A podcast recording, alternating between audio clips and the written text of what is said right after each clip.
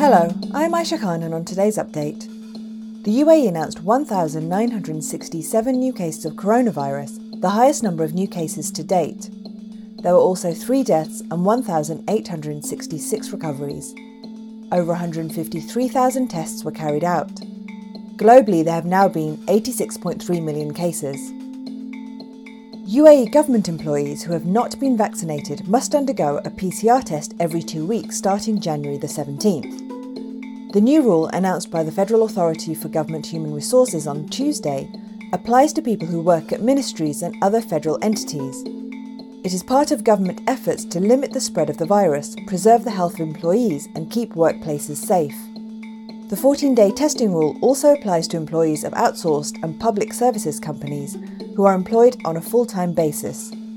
Unvaccinated government workers will be expected to pay for the tests themselves unless they can present a medical report exempting them from taking the vaccine due to an illness or other health condition. In those cases, the employer must bear the cost of testing. School principals in the UAE are awaiting clarity and early guidelines from UK authorities after GCSEs and A level exams were cancelled.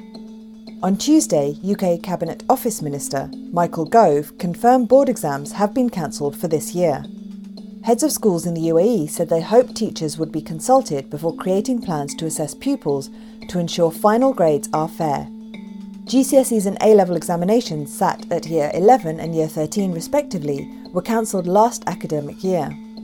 This year, principals at overseas British schools hope for a smoother experience for pupils as the announcement was made early.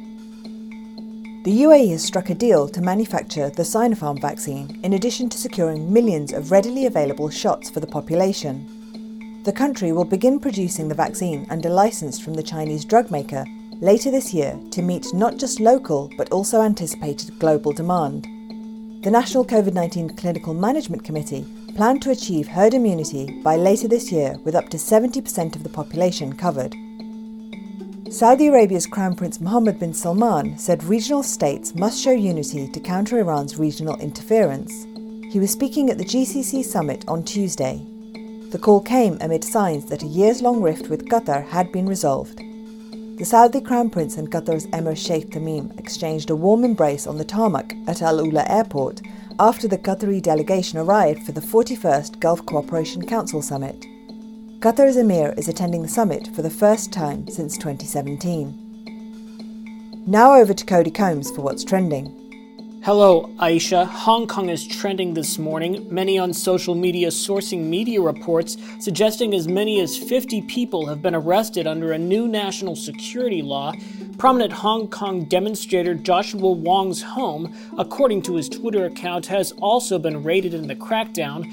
Wong is currently serving a 13 month prison sentence. U.S. Vice President Mike Pence is trending as well. Pence will be presiding over a joint session of Congress, which will confirm President elect Joe Biden's victory on Wednesday.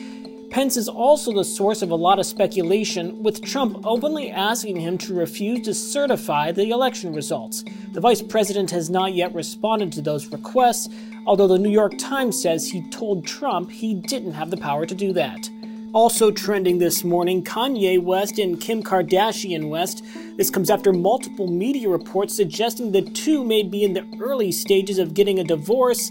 Of course, this is causing rampant speculation on social media as to why. It's also prompting a significant spike in searches for any new information on the couple's history. That's a look at what's trending. Aisha? That's it for today's update. For our full range of podcasts, head to the podcast section of thenationalnews.com.